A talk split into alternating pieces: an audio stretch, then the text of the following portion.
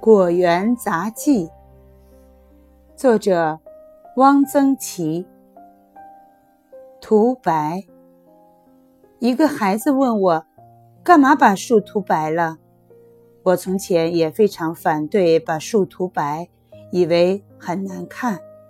后来我到果园干了两年活，知道这是为了保护树木过冬。把牛油、石灰在一个大铁锅里。熬得稠稠的，这就是涂白剂。我们拿了棕刷，淡了一桶一桶的涂白剂，给果树涂白，要涂得很仔细，特别是树皮有伤损的地方、坑坑洼洼的地方要涂到，而且要涂得厚厚的，免得来年存留雨水，窝藏虫蚁。涂白都是在冬日的晴天。男的、女的穿了各种颜色的棉衣，在拖进了树叶的果林里劳动着，大家的心情都很开朗，很高兴。涂白是果园一年最后的农活了，涂完白，我们就很少到果园里来了。这以后雪就落下来了，果园一冬天埋在雪里，从此。我就不反对涂白了。粉蝶，我曾经做梦一样，在一片盛开的茼蒿花上看见成千上万的粉蝶。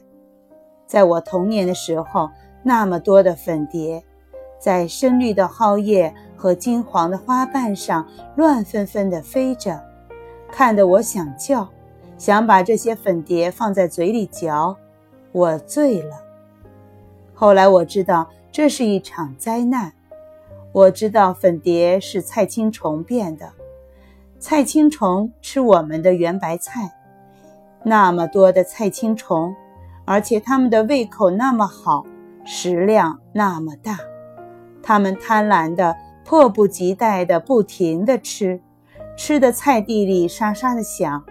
一上午的功夫。一地的圆白菜就叫它们咬的全是窟窿。我们用 DDT 喷它们，使劲地喷它们。DDT 的激流猛烈地射在菜青虫身上，它们滚了几滚，僵直了，噗的一声掉在了地上。我们的心里痛快极了。我们是很残忍的，充满了杀机。但是粉蝶还是挺好看的，在散步的时候，草丛里分着两个粉蝶，我们现在还时常要停下来看他们半天。我也不反对国画家用它们来点缀画面。